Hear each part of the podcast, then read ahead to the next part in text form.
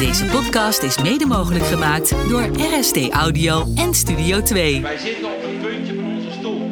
En hij gaat aan de rechtskant. Johan Cruijff zei ooit: Als je wilt winnen, moet je lachend het veld opgaan. Met plezier presteren. In deze podcast verzamelen we verhalen van mensen uit de sport met een idee over hoe je duurzaam kunt presteren of die aan de lijve hebben ondervonden wat de impact van plezier en het gebrek daaraan kan zijn.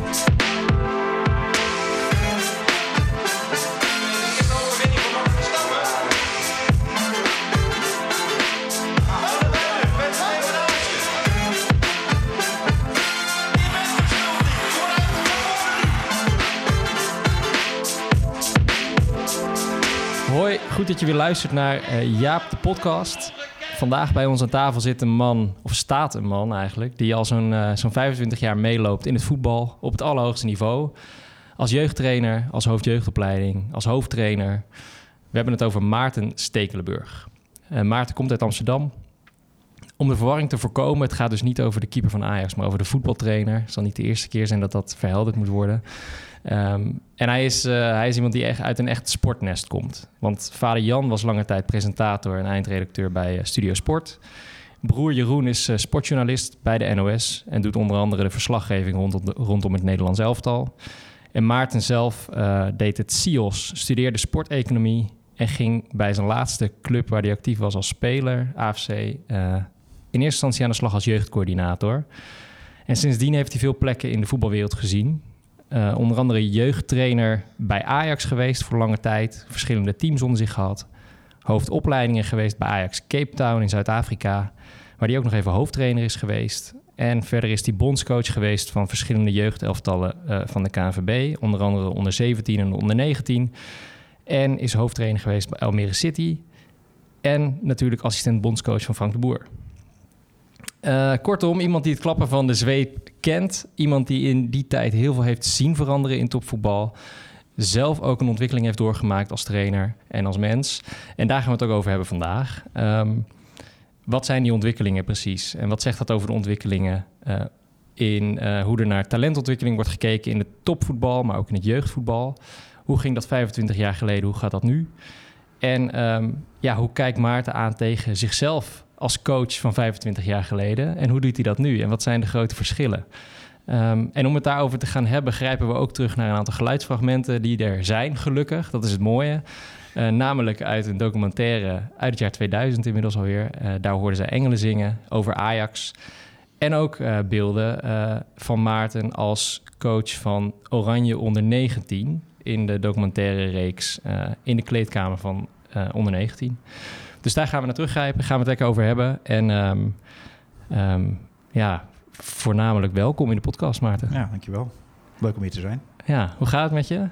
Goed, het is een mooie dag vandaag. Dus eh, eh, lekker op het, eh, op het fietsen hier naartoe. Ja, En, door het zonnetje. Ja. Het is vlakbij, dus heerlijk. Mooi, mooi, mooi. Hoe beluister je de intro? Zijn er dingen waarvan je zegt van oeh, dat klopt niet? Of mis ik nog dingen? Nee, eh, mijn andere broer is Milan van Dongen. We hebben dezelfde vader, die eh, presenteert bij ESPN. Dus het, het, het sportnest is nog wat groter. Het is nog groter dan ik heb geworden. Ja. Ehm, verder eh, ben ik eigenlijk nog jonger begonnen als coach. Toen ik eigenlijk al bij mijn eerste voetbalclub Hertha speelde, ging ik al met de kleine kinderen aan de slag. Dus het zit er wel een beetje in. Ik denk dat Hmm. het ook een beetje te maken heeft met mijn ouders die allebei gymdocent Oh waren. Dus ja, dat is denk ik van jongs af aan er wel ingekomen. Van jongs af aan al trainer. Ja, nou in ieder geval met kinderen bezig. Geboren trainer. Ja, nou misschien wel, ja. ja. Ehm, mooi. Goede toevoeging denk ik nog. Ehm, ja, laten we maar gelijk van start gaan. Ehm, ik heb twee fragmenten klaarstaan. Eén is eh, uit de documentaire die ik net noemde, eh, uit het jaar 2000, over Ajax. En één gaat over, eh, is wat meer recent, uit 2019, is ongeveer 20 jaar later. Eh, en ons plan was om die eens naast elkaar te leggen, om te horen... Nou, het zijn natuurlijk twee momentopnames, maar om eens te horen wat de verschillen zijn in, in jou als coach, jouw coachaanpak. En, eh, en eh, ja, laten we daar gewoon lekker over gaan praten, over hoe je daar nu tegenaan kijkt. Ik ga de eerste aanzetten.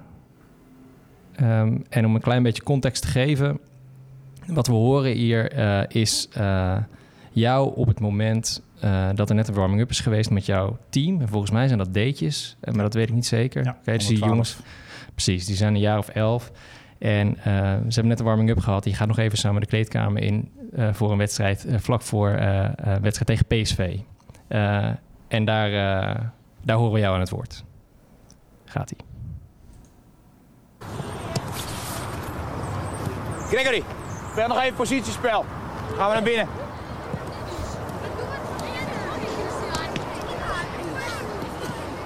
Jongens, hebben we nou zelf het gevoel dat we een lekkere, scherpe warming-up gedaan hebben? Hebben we dat gevoel nou? Voel je van wel? Nee, ik wel. Jij wel. Jij ook, Mitchell? Nee. Nee. En ik begrijp dat dus niet. Ik begrijp niet dat als je een wedstrijd tegen PSV gaat spelen... op een fantastisch veld, want het is fantastisch, het is een beetje nat... maar het is goed te bespelen... Je krijgt nog een heel nieuw tenue voor de wedstrijd ook, waar je best een beetje blij mee mag zijn. Zijn jullie ook? Dan ga je het veld op en dan zie ik een stel lamlendige gasten op het veld. Dan zie ik ze daar een bal in pasen. Dat vind ik ongelooflijk hoor, Mitchell. Daar begrijp ik niks van. Nou, zeg het maar hoor. Moet ik jullie dat nou elke keer vertellen? Zelfs als we tegen PSV spelen? Want dan wordt het wel te gortig hoor. Als jullie je daar niet meer voor kunnen motiveren. Maar als je slap begint tegen hun, dan sta je na, na, na vijf minuten sta je met 3-0 achter. Ja, en dan weer lekker scherp worden. Ja, lekker. Sta je met 3-0 achter. Je moet vanaf het begin moet je er staan. Kevin. Je hebt ook nog wat goed te maken, hè? Nou, zijn we er klaar voor, mannen? Ja. Nou, kom dan. Ja,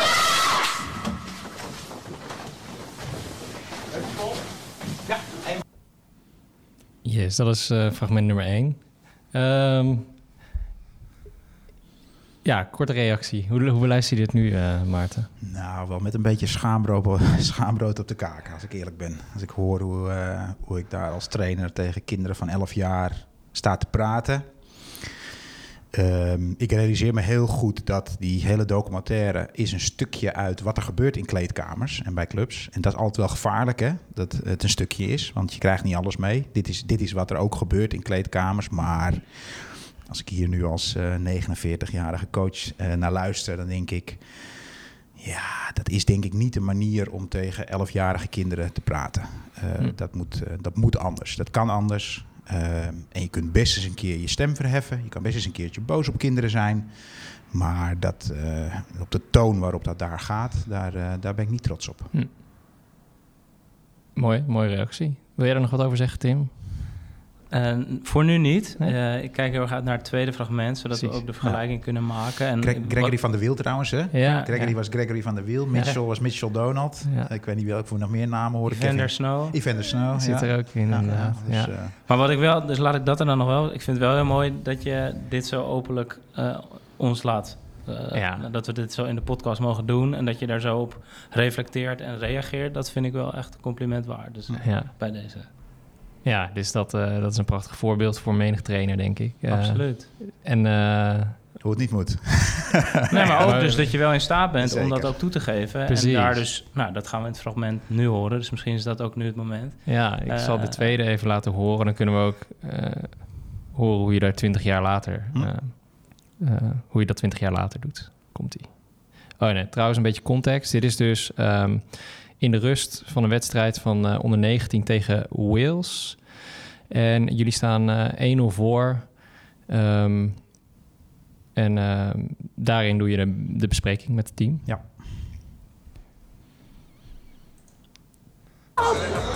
Gewoon blijven staan. Oh, net wat minder, hè? Ik vind echt dat jullie fantastisch starten. Dus eh, controle, eh, goed in de druk zetten. We zaten er elke keer bovenop, we hadden de bal snel. Er zat veel variatie in ons aanvalspel. Ja, het enige wat er in de beginfase aan ontbrak is dat we een goal scoren. Het verschil wordt gemaakt op het moment dat ruimtes echt klein worden. Op het moment dat tijd kort wordt. Dat je ze onder druk krijgt en dat ze onder hoge druk, onder weinig tijd moeten beslissen.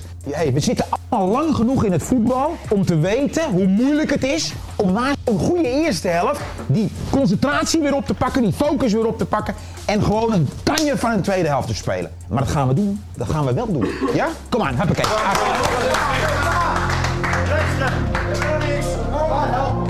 Bij de les, jongens. Bij de les. Kom maar, kom maar. Kom maar wat in het middenveld. Yes, en dat is het tweede. En dat is dus 2019. Ehm, tegen jongens van onder 19. Hoe luister je daar nu naar?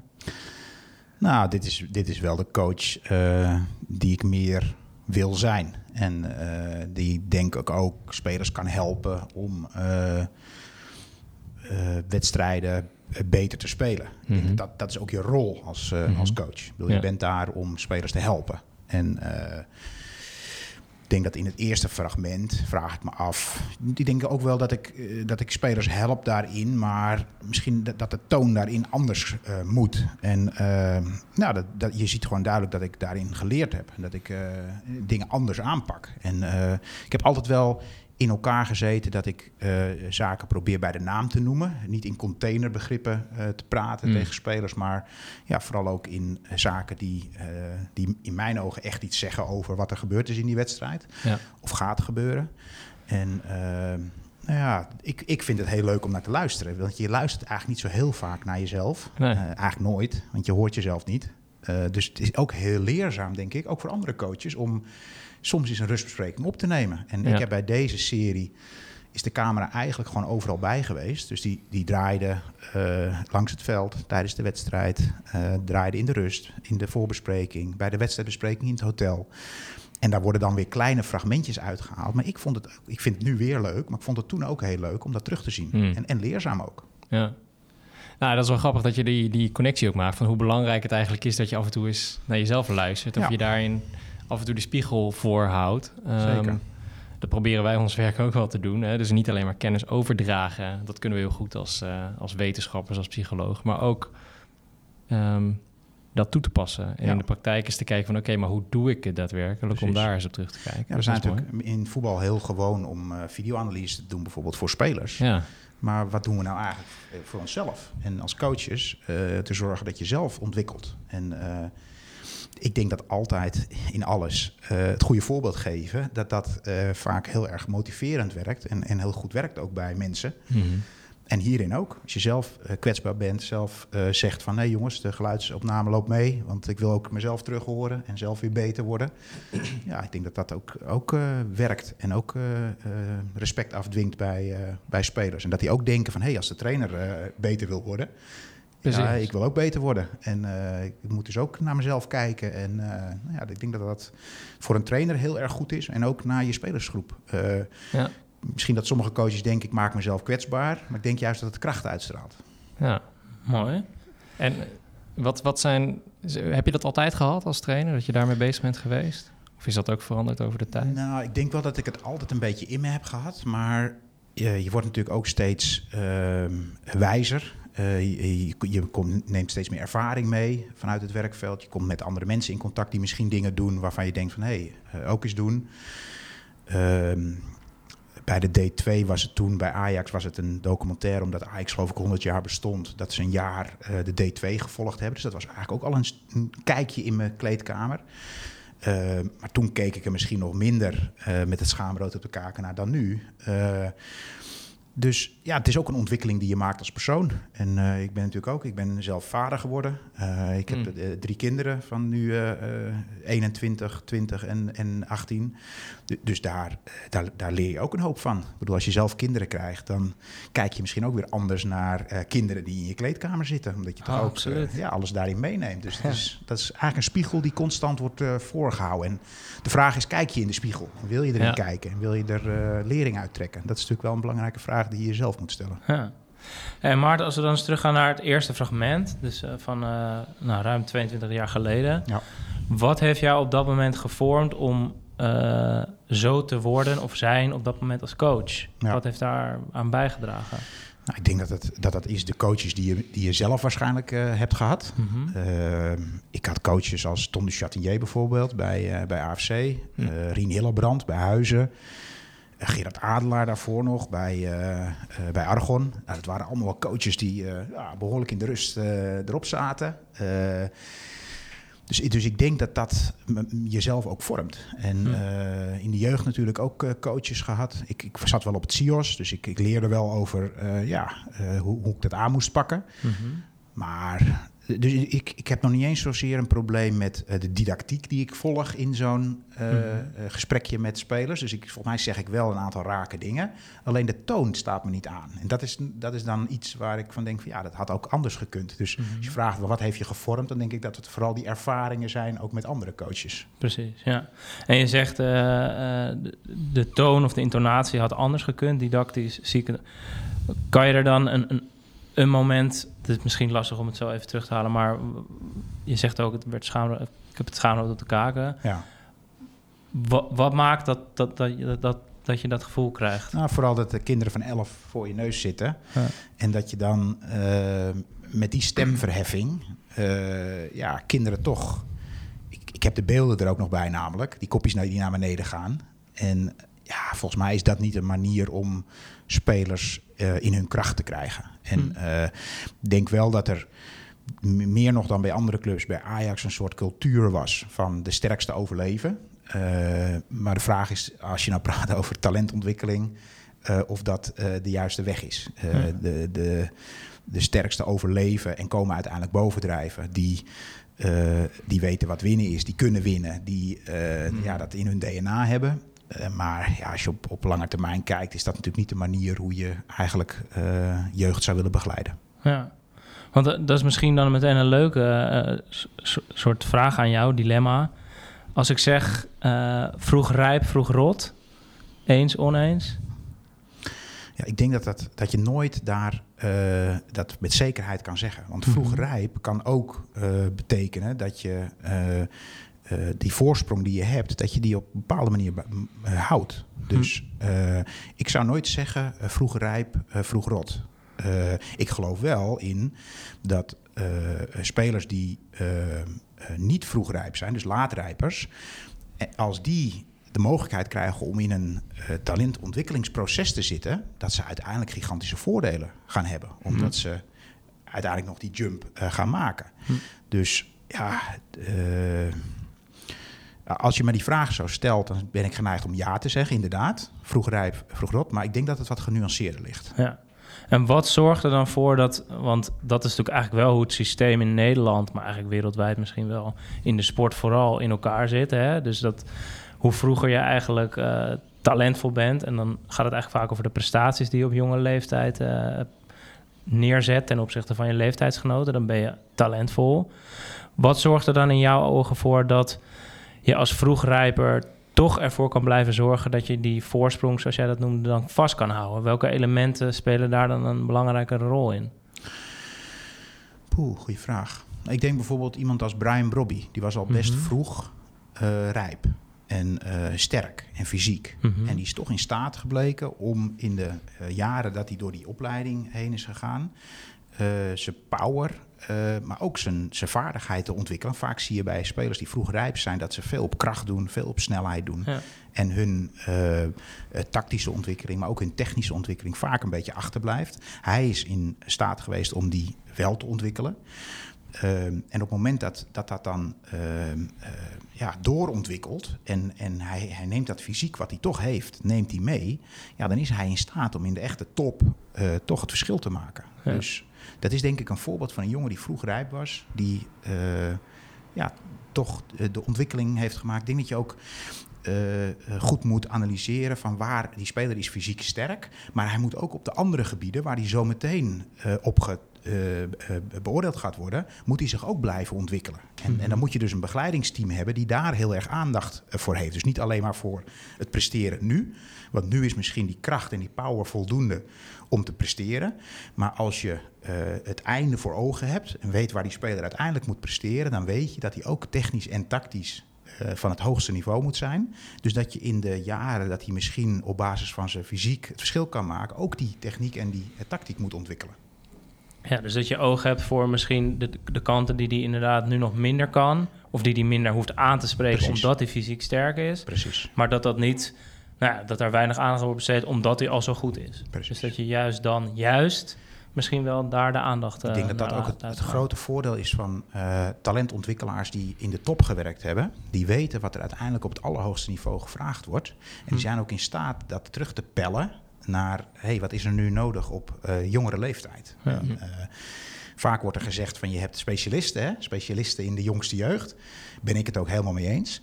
Maar het is ook wel eens goed om mensen eh, in je eh, organisatie te hebben die echt in de top gewerkt hebben. Want die kunnen ook weer die vertaling maken. En ik denk dat dat ook heel belangrijk blijft. Hm. Hey, en want over dat fysieke aspect gesproken hè, binnen talentontwikkeling, dat is natuurlijk. eh, dat zien we vaak terug. Mede daarom is ook het geboortemaand-effect nog steeds heel hardnekkig. Zeker in de voetballerij. Ja. Nou, heel recent. we hadden de onder 17 eh, WK. Anderhalve maand geleden, even uit mijn hoofd. Eh, dat was EK, denk ik. Ja. Of EK? Ja. Oké, EK. Daar zag je dat er geen enkele jongen uit het laatste kwartaal Zeker. in het Nederlands onder 17 elftal zit. Zeker. Maar ik Dus hoor- hoe, hoe, hoe, hoe, ver- hoe verklaar je dat als jij eigenlijk heel meteen eigenlijk heel helder zegt van nou de fysieke voorsprong dat die is er, maar je moet Ja. eigenlijk verder kijken Zeker. naar Nou, wat niemand bijvoorbeeld in die discussie zegt, is dat er ook een eh, Futures onder 17 team is. Mhm. Dus er is een, bij de KNVB een nationale team, waarbij alle spelers die in dat eh, team zitten, laadbloeiers zijn. Ja. Dus eh, dat zegt dat in de top er ook oog is voor die laatontwikkelaars. En dat er gezegd wordt, hey, tot onder 17, ik geloof dat onder 17 de laatste lichting is dat ze dat doen, Mhm. moeten we gewoon oog hebben voor jongens die laat in ontwikkeling zijn. Als we naar een EK gaan, dan gaan we daar om te presteren. Dus dan nemen we jongens mee waarvan we denken die daar kunnen presteren. Maar als we verder kijken, als we naar de toekomst kijken, als we naar het Nederlands elftal kijken, dan moeten we jongens hebben die uiteindelijk daar kunnen presteren. Ja, dat kunnen wel eens andere jongens zijn dan de jongens die nu voor ons naar het eindtoernooi gaan. Dus een futures team naast eh, eh, de normale nationale teams. En dat hebben ze geloof ik in on- onder 14, 15, 16, 17... hebben ze, hebben ze overal een futures lichting... zodat ze ook die spelers eh, internationale weerstand bieden. Dus die spelen ook interlands, Precies, hebben ook een programma samen. Ja. En is dat, dus dat is een heel goed initiatief. Hartstikke Dus, goed. zeker. Maar is dat ook niet een beetje pappen en nat houden? En daarmee bedoel ik, hebben we daarmee de oorzaak ook te pakken van het geboortemaand-effect? Nee, de oorzaak zit natuurlijk in, eh, in het scouten van, van spelers. Ja. Het herkennen Ja. van talent. Wat, wat is talent? Ja. En dat we ook zo vroeg beginnen met het eh, identificeren van Mhm. talent. Want eh, hoe eerder je begint, hoe minder je eigenlijk kan zeggen over wat, wat is een talent. En. Ik denk wel dat we daar de afgelopen jaren gigantische stappen en sprongen in gemaakt hebben. Als je ziet hoe, wat er tegenwoordig gedaan wordt aan nou ja, testen, meten. Eh, ook langer werken met spelers voordat je ze eh, naar je toe haalt. Ik denk dat dat een belangrijke eh, informatie geeft over nou ja, bijvoorbeeld weerbaarheid, leervermogen. Allemaal dat soort zaken die uiteindelijk denk ik bepalend zijn of een speler de echte top haalt. Ehm, ja, daar, daar kun je veel meer over zeggen op het moment dat je dat scoutingsproces zuiver indeelt. En Hmm. er zijn gewoon nog clubs, en ook in het buitenland wordt dat veel gedaan, dat er gewoon met trials gewerkt wordt. Een speler komt één dag binnen. Eh, er staan mensen langs de lijn die staan te kijken of die speler goed of slecht is. En dan wordt er een beslissing genomen. Ja, als je iets eh, niet wil doen, dan is het op één moment een beslissing nemen over een speler. Ja. Want dan weet je zeker dat je waarschijnlijk de verkeerde beslissing neemt. Hm. Mooi. Is, dat, is dat ook iets wat eh, over de, in de afgelopen nou ja, 20, 25 jaar eh, in je eigen visie veranderd is? Hoe je kijkt naar wat we kunnen zeggen over talent op jonge leeftijd? Ja, zeker. Ik, ik, ik durf niet te zeggen dat ik echt een specialist ben op, op het gebied, maar ik heb er wel veel over meegekregen. En ook gezien dat er eh, gewoon veel zorgvuldiger wordt omgegaan met het scoutingsproces. En eh, ik kan me nog herinneren dat we in het verleden bij Ajax eh, nog wel regelmatig jongetjes uit de talentendagen haalden, bijvoorbeeld. Mhm. Nou, tegenwoordig is dat volgens mij alleen maar een commerciële bijeenkomst en eh, activiteit waarbij het, de brand eh, Ajax naar buiten gebracht wordt. Maar is, is alle scoutingswerkzaamheden zijn daarvoor al gedaan. Ja. En alle spelletjes in, in de Nederland, in de regio, die zijn in kaart gebracht en zorgvuldig. eh, nou ja, die, die hebben meegetraind, die hebben meerdere trainingssessies eh, Hm. eh, gehad. Zodat inderdaad zaken die daarin belangrijk zijn, eh, dat is ontzettend geëvalueerd, denk ik. Hm. Dus daar is jouw visie daarop ook wel veranderd nu. Ja, zeker. Ja, ja, ik. Kijk, eh, eh, ik dacht er vroeger eigenlijk nooit zo over na. Hoe oud moet je eigenlijk beginnen? eh, Mhm. met een, als, als ik nou verantwoordelijk... Ik ga nu verantwoordelijk worden voor een Mhm. jeugdopleiding. Eh, welke leeftijd ga ik dan beginnen? Nou, dat vind ik al een hele moeilijke vraag. En eh, ga je op 10 beginnen? Ga je op 11 beginnen? Er zijn clubs die, die beginnen al op 7, 8-jarige leeftijd. Nou, ik weet wel zeker dat ik dat niet wil. Mhm. Maar wat is dan de, de juiste leeftijd? Is die, Ja. is die er? Kan je dat zeggen? Ja, dat Ja. is toch ook een beetje ja, hoe, hoe, wat is jouw visie eh, daarop? En, en hoe ga je dat inrichten daarvoor? Dat is ook belangrijk. Ja. En als jij dan eh, even terug ook naar dat fragment van Ajax. Je, je zei het zelf ook mooi, hè? Ik zou dat nooit meer zo doen tegen elfjarige kinderen, want dat zijn het nog. Eh, Je zei zelf ook al, ik heb zelf ook kinderen, dus dat is ook een spiegel waardoor Zeker. je weet hoe kan je eigenlijk met je eigen kind op die leeftijd omgaan. Ehm, toch gebeurt het nog redelijk vaak dat kinderen eigenlijk worden gezien als volwassenen en dat ze worden aangesproken op hun gedrag, wat misschien alleen verwacht kan worden van volwassen mensen van 21, 23 plus. Hoe, hoe kijk je daarnaar als het gaat ook over de ontwikkeling die er wel, maar misschien ook wel nog Ja. niet heeft plaatsgevonden? Nee, nou daarom is het ook goed dat dit soort eh, podcasts er zijn om ook inzicht te geven van hoe kijk ik naar mezelf Mhm. eh, van toen ik een beginnend coach was. Want ik denk Ja. ook vaak dat het beginnende coaches zijn die eh, ambitieus zijn. Ik denk dat dat ook vaak een reden is. Je wil, je wil graag het goed doen. Je wil graag ontwikkelen. Veel coaches die bij jongere leeftijden zijn, die hebben toch de ambitie om bij oudere leeftijden te komen. Nou, dat is ook maar de vraag, is dat goed? Ehm, vaak ook omdat er daar wat meer betaald wordt. Mhm. Nou ja, dus ook de vraag van, moeten we, daar, eh, moeten we dat anders inrichten, waardoor coaches misschien niet de behoefte voelen om, eh, ja, kost wat kost, naar hogere leeftijden te willen. Dus ehm, ja, ik denk dat het belangrijk is dat, eh, dat jonge coaches eh, nou ja, dit, dit soort informatie meekrijgen. En, en eh, zich afvragen, zichzelf spiegelen, in de spiegel kijken van hoe, hey, hoe, hoe doe ik dat? We begonnen eigenlijk de podcast met te zeggen van neem jezelf een keer op. Luister eens een keer naar jezelf. Ik bedoel, als je jezelf terughoort, dan is dat vaak veel confronterender dan dat je denkt hoe je gedaan hebt. Dus ik denk dat dat al heel erg goed is om een keer te doen. Gewoon jezelf een keer op te nemen en, en te luisteren naar wat zeg ik nou eigenlijk? En, en, Ja. en hoe doe ik tegen kinderen van, eh, van een jonge leeftijd? Precies. Ja. Ja. En heb jij daar ook ondersteuning in gehad? Eh, dan wel van collega's, dan wel van. eh, Wat natuurlijk ook steeds populairder wordt, zijn coach-to-coach trajecten. Dus dat je eigenlijk een coach naast een coach zet. Om daarin soms ook die spiegel te kunnen zijn in het hier en nu. Want Ja. je merkt natuurlijk ook wel vaak dat op in the heat of the moment val je eigenlijk terug in je oude patronen, oude gedrag. Ja. Dan is het ook heel fijn als er een keer iemand naast je zegt en je loopt uit de kleedkamer dat je zegt van hé, hey, merkte je wat je nu net deed? Ja. Eh, wat? Nee. Eh, wat dan? Ja. Hoe, hoe kijk je daarnaar? Nou, eigenlijk, ik, ik denk dat het goed is voor iedereen. Dus ik denk dat eigenlijk iedereen het zo zou moeten inrichten dat hij dat zelf organiseert. En als het niet bij zijn club, door zijn club georganiseerd wordt, dat hij het zelf eh, organiseert. Dat je, dat je af en toe gewoon iemand hebt die met je meekijkt. En die niet ingrijpt op het moment zelf, maar die jouw spiegel is. Die als jij eh, klaar bent met eh, de dag, is even tegen jou eh, zegt van eh, ga eens even zitten, ik heb dit en dit. Eh, laten we eens even wat dingen terugkijken, terugluisteren.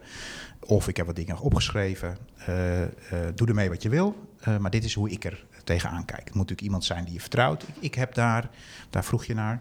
Ik heb dat eigenlijk pas de laatste jaren heel erg meegemaakt. Dat ik bij de nationale teams kwam eh, van de KNVB. En eh, dat we daar met coaches werkten die bij ons in de kleedkamer meekeken. Mm. bij besprekingen meekeken. En die ons feedback gaven op ons eigen handelen.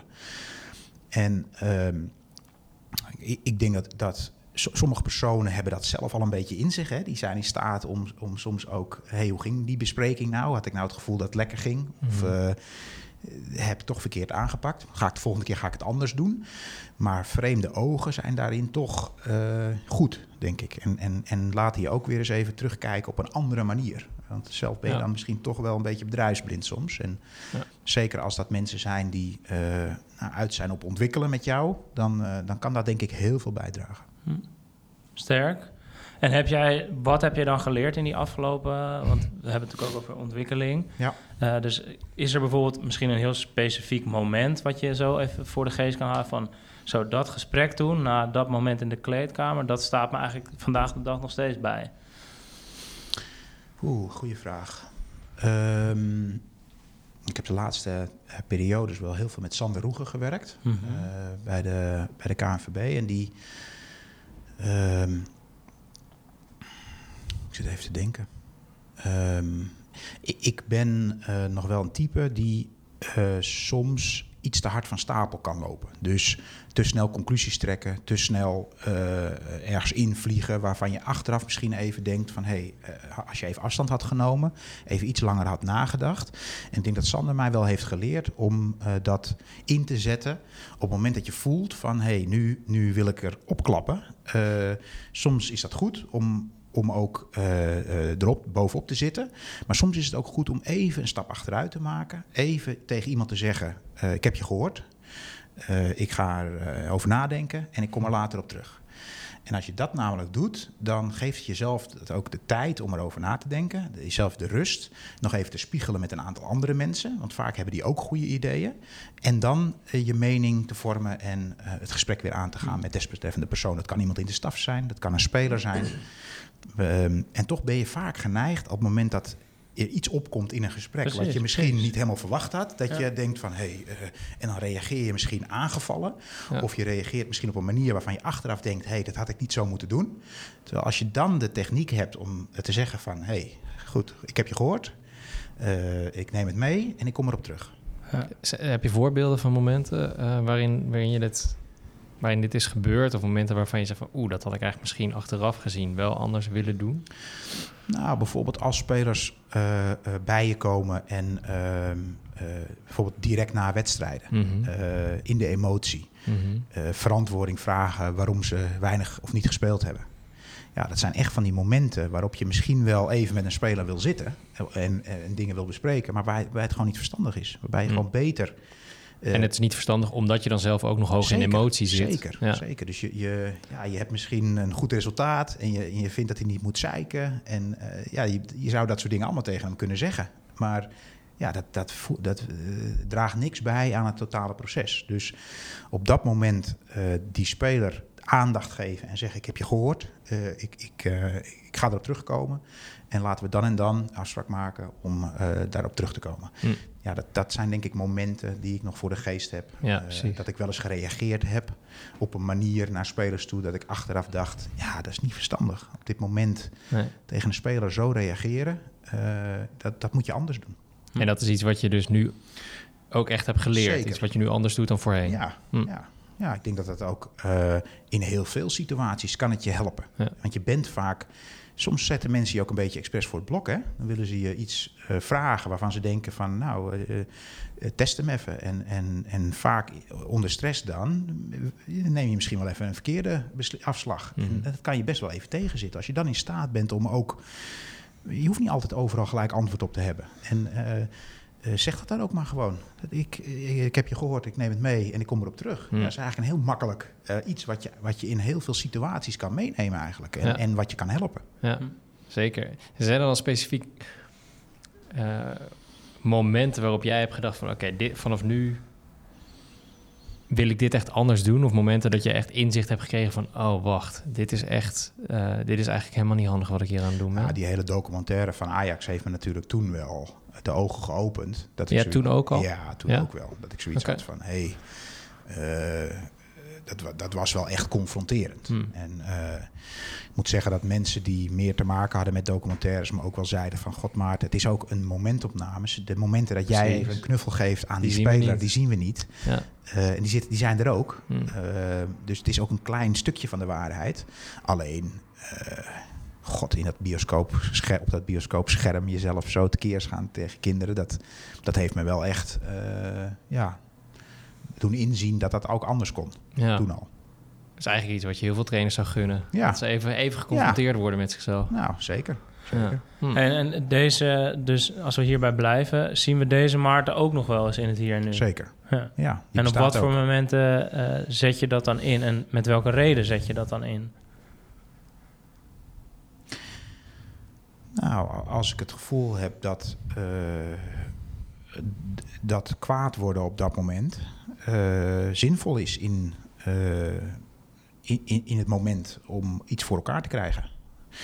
En voel je dat of Ja, zie ik je dat? Ik Of? denk dat dat een. Kijk, ik denk dat, dat elke coach wel weet. Je kan niet elke week kwaad worden. Er zijn maar twee, drie momenten in het seizoen dat dat, dat, dat een keer zin heeft. Maar dan weten spelers ook weer: hé, hey, het, is, het is menens. En eh, nu zijn we echt te ver gegaan. Of nu ben ik echt te ver gegaan. En, eh, en vaak is het wel een ge- bepaalde gespeelde boosheid. Dus ik denk als je echt jezelf verliest in emotie en dat je echt kwaad wordt. Ik vraag me af of dat goed is. Hm. Eh, maar met een bepaalde stemverheffing. eh, eh, dingen aangeven en, en, en laten merken dat je, dat je echt not amused bent. Ik denk dat het ook kan werken in, een, eh, in, in zo'n cyclus van, van wedstrijden. Waar dat, eh, ja, nogmaals, dat moet je niet elke week doen. Maar eh, met één, twee momenten in het jaar kan dat absoluut werken, denk ik. En dan zet je het dus, als ik dat zo vrij mag vertalen, als Ja, middel om iets voor elkaar te krijgen. Absoluut. Ja. Ja. Ja, Oké. En eh, dat, daar hebben Thijs en ik het ook wel een beetje in voorbereiding op deze podcast ook, ook over gehad. Dat er, je ziet natuurlijk nu of het nou eh, de documentaire van Feyenoord is geweest of van Utrecht. Ja. Of een x aantal momenten bij ADO dat je in de kleedkamer mocht meekijken. Dat je toch ook wel heel vaak ziet dat eh, nou, coaches eigenlijk dus dat de, de, de boosheid inzetten om iets voor elkaar te krijgen. En dan ook wel bevestigd worden in dat die boosheid dan heeft geholpen. En dat ze zichzelf dan eigenlijk eh, soms ook een compliment geven voor die boosheid. Waarmee je misschien dat gedrag juist ook wel in stand houdt om het de volgende keer weer te doen. ja. Hoe, hoe, hoe kijk jij daarnaar? ja.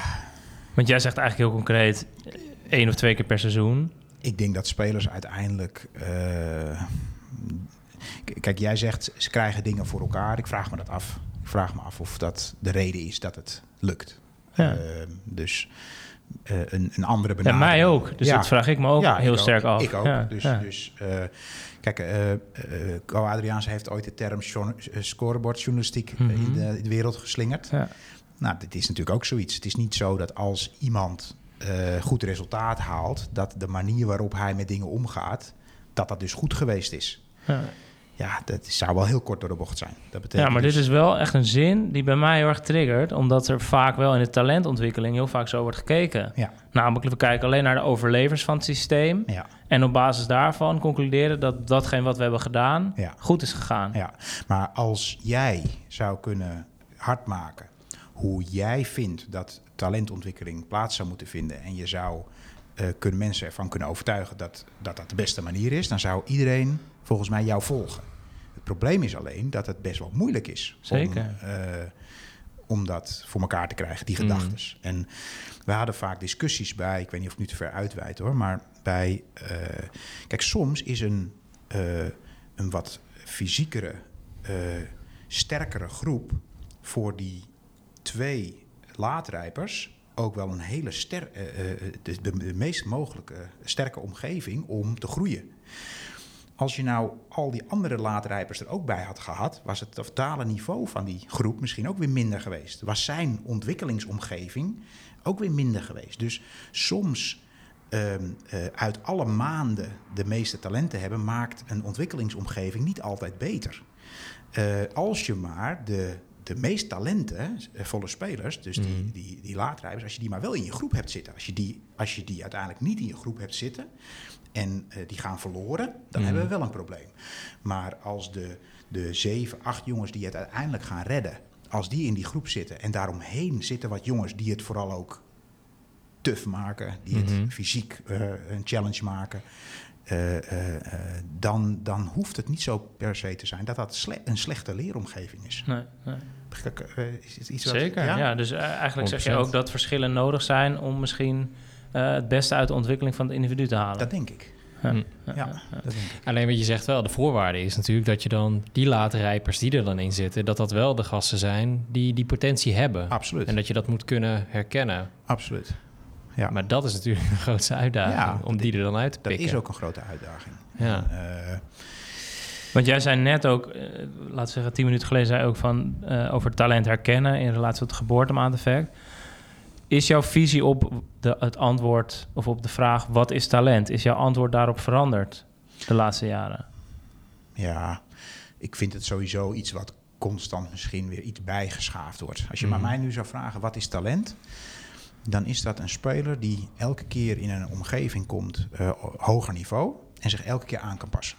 Dus Mhm. elke keer zichzelf aan kan passen aan dat hogere niveau. En dat kan zijn leeftijd waarin die opschuift, maar dat kan ook zijn ehm, eh, van de ene club. Dirk Kuyt ging ook van de ene club naar, de- naar een hoger niveau. En elke keer was hij in staat om zich aan te passen en zich eh, eh, op te trekken aan dat hogere niveau. En volgens mij is dat talent. Dat je in staat bent... die- Aanpassingsvermogen. groot- aanpassingsvermogen. Die Hm. stap te maken elke keer. Hm. En eh, eh, sommige talenten die gaan door de jeugdopleiding. Hè, die, die passen zich elke keer aan die, aan die oudere leeftijd aan. Er komen weer betere spelers bij. En elke keer zijn ze in staat om zich te redden. Om, om zich eh, te ontwikkelen. En, en volgens mij is dat voor senioren net zo. Sommige spelers maken van een lager niveau een stap naar een hoog niveau. Vallen af. Die, die, die zijn niet in staat om die stap te maken. En, en als je echt volgens mij talent hebt, dan ben je wel in staat om je aan te passen en in die stap te maken. Dat is voor mij de definitie van talent. En heel mooi. Zit hem dat dan in het leervermogen of in een bepaalde eh, leer re- reflectievermogen? Ik denk dus dat heel veel dingen daarvan op in, van, van Ja. invloed zijn. Ja. Eh, kan je fysiek die stap maken? Kan je eh, jezelf fysiek ontwikkelen? Eh, kan je eh, tactisch die, die stap maken? Een heleboel zaken zijn daarvan Ja. op invloed. Ook, ook je, je, ja, je, gewoon de manier waarop je die wedstrijden speelt. Sommige spelers gaan naar een ho- hoger niveau en die, ja, dat gaat allemaal langs ze heen. Ze hebben... Ja. Ze, hebben niet meer, ze kunnen niet meer hun dingen doen die ze op het lagere niveau wel kunnen. Terwijl Mhm. ze dat stapje weer terugmaken. Hé, hey, dan zijn ze weer de king. Dan, Ja. dan Hmm. zijn ze de, de beste. Maar Terwijl die voorbeelden zijn er ook wel natuurlijk. Die eh, juist heel laat bovendrijven. Omdat ze in die, in, die, in die fase daarvoor eigenlijk niet... Nou, niet dat, misschien dat aanpassingsvermogen nog hebben. Dus niet nog mee kunnen met dat team afvallen. Misschien naar een andere club gaan. Misschien op een Ja. ander niveau gaan spelen. Ehm, nou ja, noem een Denzel Dumfries. Ja. Ehm, heel ander pad. Maar Ja. is hij een talent in jouw ogen? Ja, zeker. Ja, Want hij heeft talent. dat aanpassingsvermogen waar je Ja, het over zeker. hebt natuurlijk. Ja. Zeker. En, en eh, kijk, eh, dat is ook wel het moeilijke van scouten op jonge leeftijd. Dat je, waar, waar, waar kijk je nou naar? Kijk je nou naar de fysieke potentie van de, Denzel Dumfries? eh, die vanuit zijn positie een aantal taken fantastisch kan uitvoeren? Of kijk je naar het inzichtelijke vermogen van eh, spelers die in de as van het veld... Ja, die, op elke positie heb je ook weer hele andere eh, Mhm. dingen nodig. Dus ga dat nou eens terugbrengen naar waar je naar kijkt... als je naar acht, negenjarige kinderen kijkt. Ja, dat, eigenlijk zijn we gek dat we dat, we dat doen. Dat we, Ja. het is eigenlijk een soort roulette wat we spelen. Zeker, zeker. Ja. Hey, en wat jij net zegt hè, over eh, aanpassingsvermogen en eh, sommige spelers die dan weer terugvallen, zijn ze weer de king. Dat doet bij mij ook meteen denken aan groei en statische mindset. Mhm. En wij weten inmiddels ook dat dat een hele belangrijke rol Ja. speelt. Vooral dat verschil tussen jezelf willen bewijzen en niet in de bevestiging komen dat je iets niet kan. Dus dan kies je misschien eerder om de uitdaging uit de weg te gaan en op een lager niveau weer de king te kunnen zijn. Ja. Of inderdaad, als je dat sterke geloof in je eigen ontwikkeling hebt, dan weet je eigenlijk ook wel zeker, zover we natuurlijk van zekerheid kunnen spreken, dat kan eigenlijk niet, maar dat je jezelf gaat ontwikkelen en dat- ja, dat je daar alles aan gaat doen. Ja. Is dat ook een, een, een theorie en een, iets wat jullie in de praktijk brengen? En zo ja, hoe, hoe scout je dat dan? Ja. Nou, ja, god, ik, ik ben hier geen specialist in, maar ik eh, ken de termen omdat ik eh, daarmee in aanraking ben geweest. Mhm. Eh, statische mindset, groeimindset. Dus ik, denk- ik denk dat het, dat het super van belang is wat jij zegt, dat je in staat bent om eh, te zien, hey, wat ik nu doe is niet goed genoeg. Ik moet andere dingen doen. Ik, ik zie het heel vaak bij spelers die eh, van de jeugd naar het eerste gaan en ineens merken, hey, hier wordt wat anders gevraagd. Hmm. Ik moet nu ineens wel op mijn voeding gaan letten. Ik moet ineens wel het krachthonk in. Want, want de zaken die hier gevraagd worden, ja, daar ben ik gewoon nog helemaal niet aan toe. Soms moet je ook ervaring krijgen van, eh hey, dit, dit wat ik nu doe is niet goed genoeg. En op het moment dat je die ervaring krijgt, ja, dan komt die mindset naar voren. Van eh, eh, zak je erin weg en zeg je van, nou, dit, dit ga ik niet redden, dit kan ik niet. Of ga je stapjes maken. Ga je zeggen van, hé, hey, ik ga er naartoe groeien dat ik dit wel aan kan.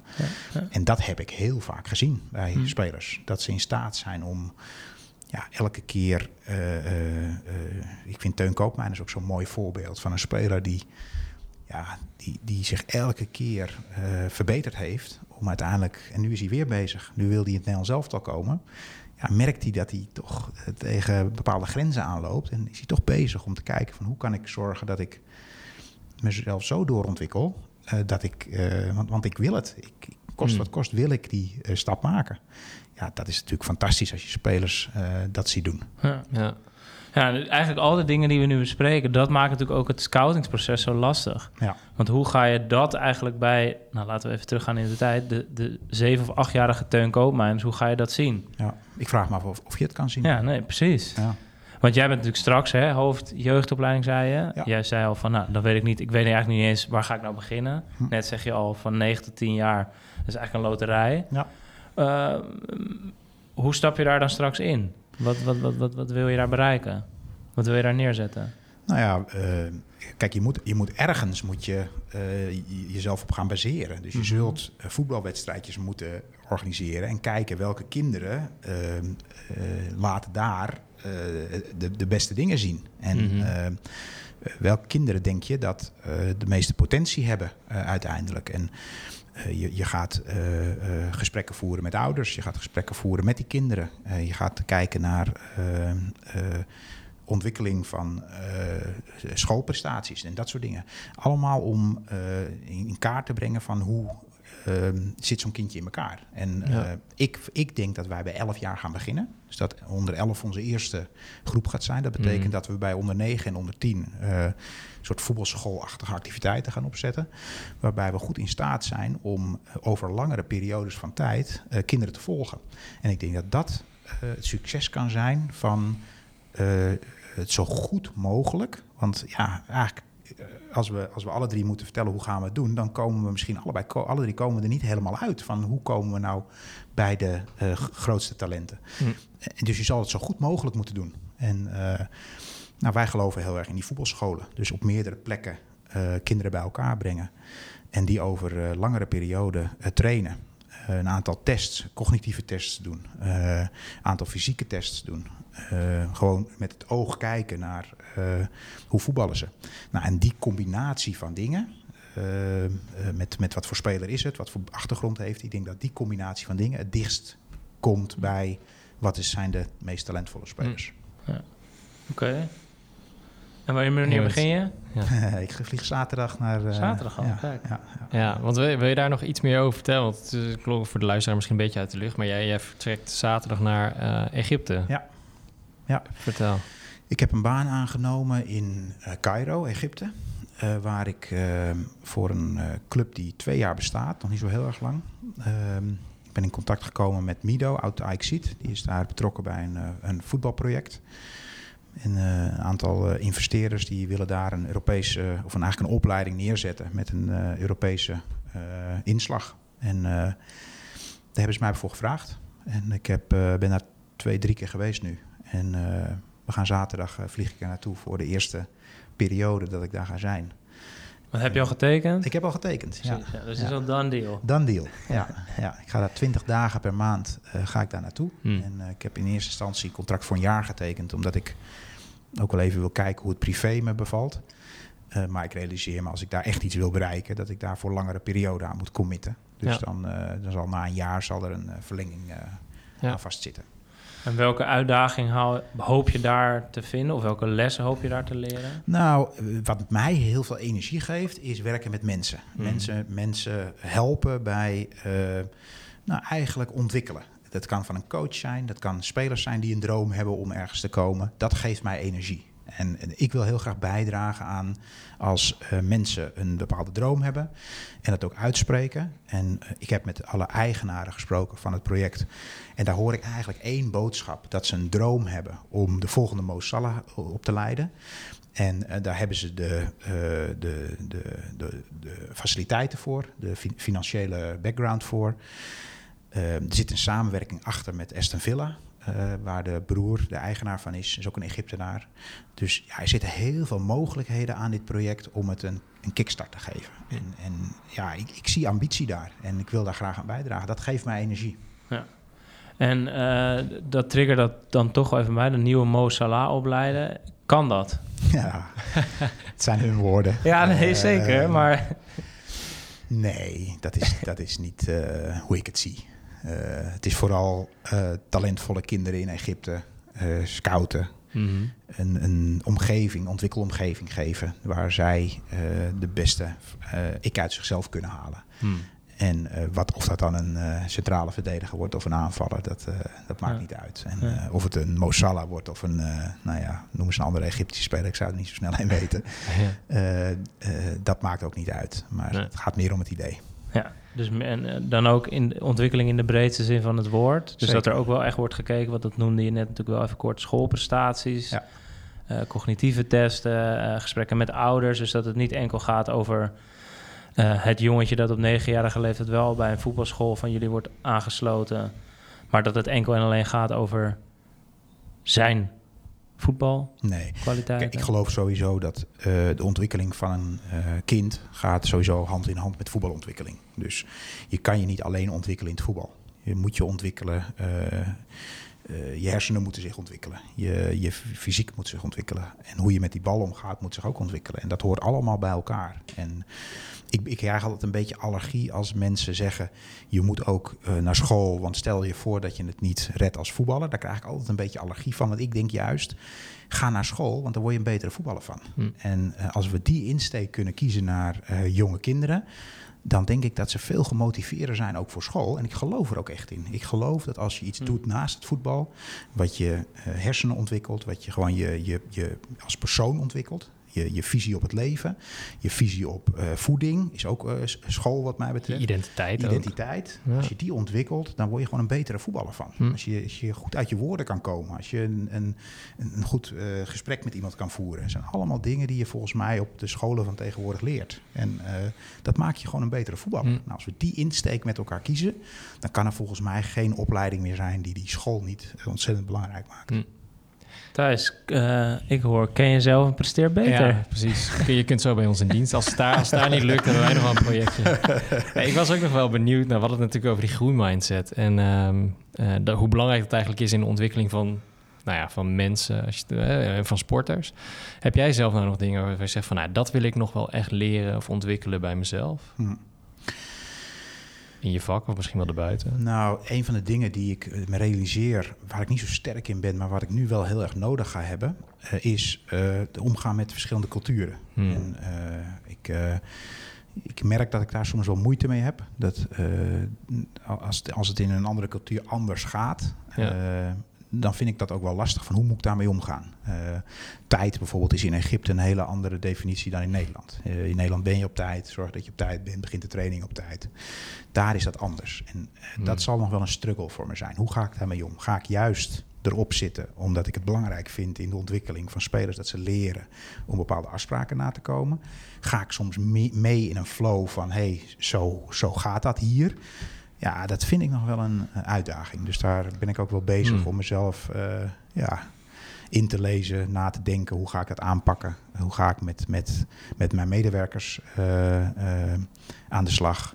Taal zal echt belangrijk zijn. Ik, ik ben heel erg voorstander van iedereen Engels. Maar ja, dat is ook weer zo. Dan moet dus iedereen voor mij Engels praten. Dus ik, ik, ik struggle nog een beetje met die culturele zaken. En hoe vlieg je zoiets dan aan? Eh, ga, je dan in ga je daar dan met de mensen daar in gesprek over wat zij nodig hebben? Zoek je nu eigenlijk iemand naast jou die je daarin soms misschien kan spiegelen? Hoe, Ja, ik, ik ben begonnen met eh, naar de structuur te kijken. Ehm, dat is al geen eh, kracht voor, was geen kracht van de club, zeg maar, dat er een duidelijke structuur was. Dus ik heb gekeken naar een aantal sterke mensen om mij heen. Eh, een soort managementteamachtig. Uh, iemand die op de performance uh, leiding kan geven. Iemand die head of coaching gaat worden, mij heel erg gaat helpen bij het begeleiden van coaches. Ook het, ik wil graag een, een, een coachopleiding naar de club halen. Um, en, op al die gebieden, op medical, op um, um, nou, wat heb je tegenwoordig nog meer? Uh, administration, alle, alle departementen. Daar ga, wil ik sterke mensen om me heen hebben. En die heb ik eigenlijk al uh, gecreëerd. Daar heb ik de eerste drie uh, keer dat ik daar was, heb ik me daar druk om gemaakt. Hm. Want ik, ik zie ook in dat ik dat niet helemaal in mijn eentje kan trekken. Ik moet goede mensen om me heen hebben die samen met mij die kar willen gaan trekken. En ja, volgens mij heb ik dat aardig in de stijger staan. Maar ja, dat, dat moet ook eff effectief gaan worden. Hm. Ja, helder. Thijs, mag ik nog een klein stapje terug uh, pakken? Laatste stapje terug. De rol van plezier. Ja. ja um, we, je merkt natuurlijk dat de, de plezier, dat merk ik vooral zelf vaak ook in de praktijk als ik langs de velden sta, dat plezier soms ook als een staande weg wordt gezien van presteren. Ja. Zeker hoe ouder eigenlijk eh, kinderen worden. Dus op een gegeven moment is het ook gewoon... Nee, maar dit is het moment dat er gewoon gepresteerd moet worden. En eh, plezier eh, wordt bewijs van eh, eh, uit, uit het raam ge- geknikkerd, gegooid. Hoe, hoe kijk jij eigenlijk naar de rol van plezier bij talentontwikkeling? Nou, het is wel grappig, want ik heb dus een half jaar niks gedaan. En ik heb echt na kunnen denken over wat gaat mijn volgende stap zijn. En ik, ik ben echt tot de conclusie gekomen dat ik iets wil doen wat mij plezier geeft, wat mij energie geeft. En ik denk dat eigenlijk dat iedereen dat zou moeten doen. Ook, ook kinderen, ook eh, iedereen in het leven eigenlijk. Als dat, ik begrijp dat niet iedereen dat kan misschien, maar als die mogelijkheid je hebt, dan moet je niet altijd naar status kijken. Je moet niet altijd naar kijken van, ik, mijn laatste baan was assistent bij, het, eh, bij Oranje, een, baan met status. Ja, ik ga nu iets, iets heel anders doen, maar ik denk dat het, dat het iets is wat me ook gigantisch veel energie gaat geven en, en geluk gaat opbrengen. En iets waar, waar ik ook in mijn kracht kom. En ik denk dat dat ook iets is waar, eh, waar in talentontwikkeling eh, ook naar gekeken. Ik bedoel, ik geloof niet dat kinderen die geen plezier in het voetballen hebben, dat die eh, eh, zich, zich ontwikkelen, dat die zich optimaal ontwikkelen. Hm. Dus ik denk dat eh, plezier altijd de basis is van, van alles wat je doet. En tuurlijk zitten er dagen tussen dat je misschien iets doet wat je minder leuk vindt. Maar dat, dat is in mijn werk ook. Maar het basisgevoel moet zijn dat je met superveel plezier naar een training toe gaat. En dat is ook wat wij coaches ons wel eens misschien wat vaker moeten afvragen. Als we naar die spelers kijken die bij jou op de training lopen. hey, hebben die fun? Hebben die fun met elkaar? Komen die lachend naar de training toe? Eh, komen ze naar de training toe? En als ze niet naar de training toe komen, dan zijn we vaak geneigd om te zeggen: ah, het is geen echte of het is geen. Mooi dat jij dit zegt. In plaats van dat we naar onszelf Ja. kijken en dat we ons afvragen, hey, wat, en dat is misschien ook wel eh, een, een les voor, voor anderen, dat je altijd eerst naar jezelf kijkt. Wat is mijn bijdrage aan het hele gebeuren? Als er iets gebeurt wat je niet zint, zijn we snel geneigd om naar een ander te wijzen. Een ander heeft iets fout gedaan, een ander. En niet eerst naar jezelf te kijken en na te denken. Wat gaat mijn bijdrage, hoe had ik mijn bijdrage anders kunnen hebben? Zodat dat eh, effect wat we nu eh, bereiken, dat dat, dat dat een- de andere uitkomst had gehad. Ja. En, en, en dat is misschien ook in het plezier van kinderen. Ja, als kinderen geen plezier hebben in het spel, dan moeten wij als coaches naar onszelf kijken. En dan, Hm. dan doen we iets niet goed. Hm. Amen. Of Zeker, zeker, 100%. En eh, Ja, want dat is dan misschien toch nog wel even leuk om te vermelden, Maarten. Ik, eh, want het lijkt nu bijna een vooropgezet plan. Maar wij, eh, en dan bedoel ik wij van, van Jaap, wij van WC Eend... die prediken eigenlijk dat plezier het vergeten kenmerk van talentontwikkeling is. Ja. En ik schreef daar een boek over met de titel De Talentformule. En wat ik ook heb gemerkt in dat onderzoek... is dat plezier een containerbegrip is. Nou, dan refereer ik ook aan jouw woorden eerder in deze podcast... dat het voor heel veel mensen en heel veel trainers ook niet duidelijk is wat plezier nou eigenlijk is. Nee. En waar het persoon of het, kind eigenlijk plezier uit haalt. Ja. En als we die vraag gewoon wat vaker stellen: Ja. van joh, waar haal je nou eigenlijk plezier uit? En wat maakt nou dat je elke, elke keer weer met een glimlach naar de training komt? Ja. Zulke waardevolle input waarom je, waar, waardoor je inderdaad iemand zijn leervermogen juist ook weer kan verrijken. Of Ja. in sommige gevallen zelfs kan aanzetten met dat plezier. Dus eh, Dat is natuurlijk nog iets wat we helemaal niet aangetipt hebben. Dat elk persoon daarin ook heel erg anders is. Ja, dus ja. eh, iedere, iedere persoon heeft natuurlijk Ja. eh, voorkeuren. Ja. En de een wordt heel gelukkig van eh, even terugtrekken en alleen zijn. En de ander wordt heel gelukkig van een hele drukke omgeving. En daar je spelers heel goed in kennen en je medewerkers, je coaches heel goed kennen, is natuurlijk ook waardoor je in staat bent om ze een omgeving te bieden Hm. waar ze energie van krijgen en waar ze gelukkig van worden, waar ze plezier van hebben. Dit is nog wel een mooie kleine anekdote dan. Ik was eh, een paar maanden geleden mee naar Portugal met een, met een sportteam. En toen merkte ik ook in de gesprekken die ik dan voerde aan de eettafel bij wijze van... dat je ook merkt dat het heel waardevol alleen al is om goed te kijken naar de kamerindeling. Ja. Want als jij als Pietje eh, eh, eigenlijk rust, hebt, rust nodig hebt... Als je, zodra je op je kamer komt na een intensieve dag trainen... Ja. terwijl een ander dan heel erg zin heeft om er juist over te praten en erover te reflecteren... Precies. dan kan dat heel erg botsen. En dan komen ze eigenlijk allebei eh, niet tot rust. Nee. En dan kunnen ze de volgende dag misschien net wat minder hard trainen. Dus ik merkte toen echt voor het eerst live... Ja. Hoe belangrijk eigenlijk al de basisdingen zijn van een kamerindeling. Terwijl wij vaak als coaches zeggen van wij maken die kamerindeling, want dan zetten we de een bij de ander, leren ze elkaar een keertje kennen, Mm, weet je wel. Terwijl als het om presteren gaat, wil je Ja. juist dat die spelers eh, een omgeving hebben waar ze goed in kunnen presteren. Hm. Dus ja, super belangrijk. Ja. Ja. En dan moet je dus eigenlijk de vraag leggen bij de sporter zelf. Zeker. Waar heb jij behoefte aan? Precies. Nou, en dat is ook een vraag die, eh, wat, wat je al zei, want dat is reflectie. Super moeilijk om aan te geven als jonge sporter wat je eigenlijk wil. Dus dat moeten Wel kinderen heel ook leren. belangrijk om te leren. Dus onderdeel van talentontwikkeling is ook eh, leren le- reflecteren. En eh, ehm, nou, wij, wij hebben, ja, we gaan nu te lang uitweiden. Wij hebben Sietske van der Nee. Wal eh, gehad bij een van de, trai- de trainingen van, ik geloof dat het onder 15, 116 Mhm. was. En daar deden we dat gewoon live op het veld.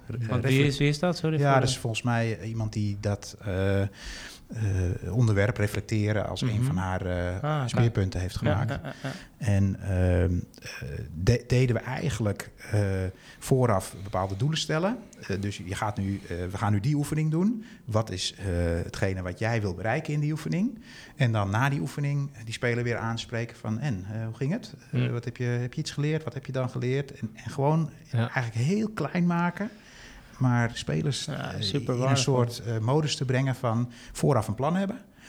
eh, kijken hoe het gaat. En dan achteraf evalueren van hoe is het Mm. gegaan. Eigenlijk zo'n heel klein cirkeltje maken met spelers, waardoor ze dat eh, Hm. leren. Zelfregulatie. Ja. En deliberate practice. Ook, Ja. ja. En dat is natuurlijk, nou ja, de laatste vraag om daar naartoe te werken is prachtig. Dus Mijn hart gaat hier sneller van kloppen. Het is precies één uur en dat hadden we afgesproken.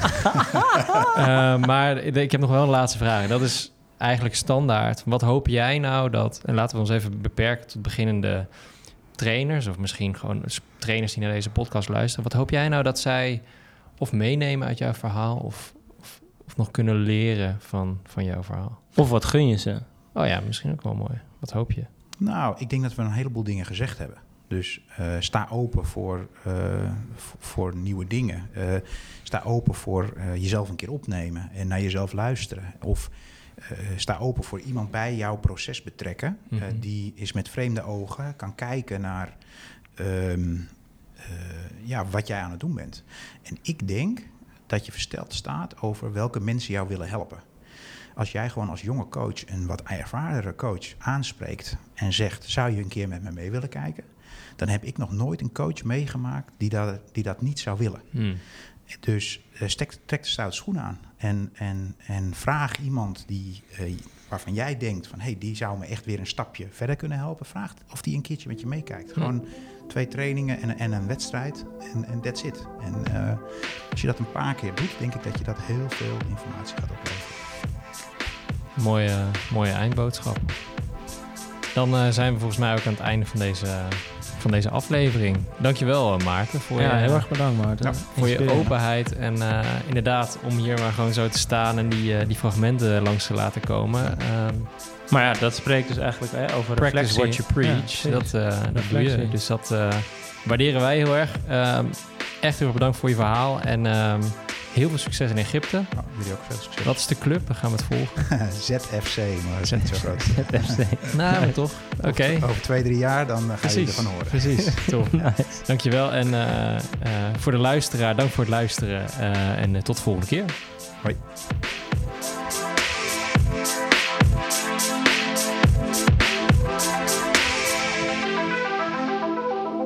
Deze podcast is mede mogelijk gemaakt door RST Audio en Studio 2. Wil jij ook je eigen podcast? RST Audio en Studio 2 nemen de totale productie uit handen. Van hosting, jingles, vormgeving tot productie. Ga naar rstaudio.nl en publiceer volgende week al je eerste podcast.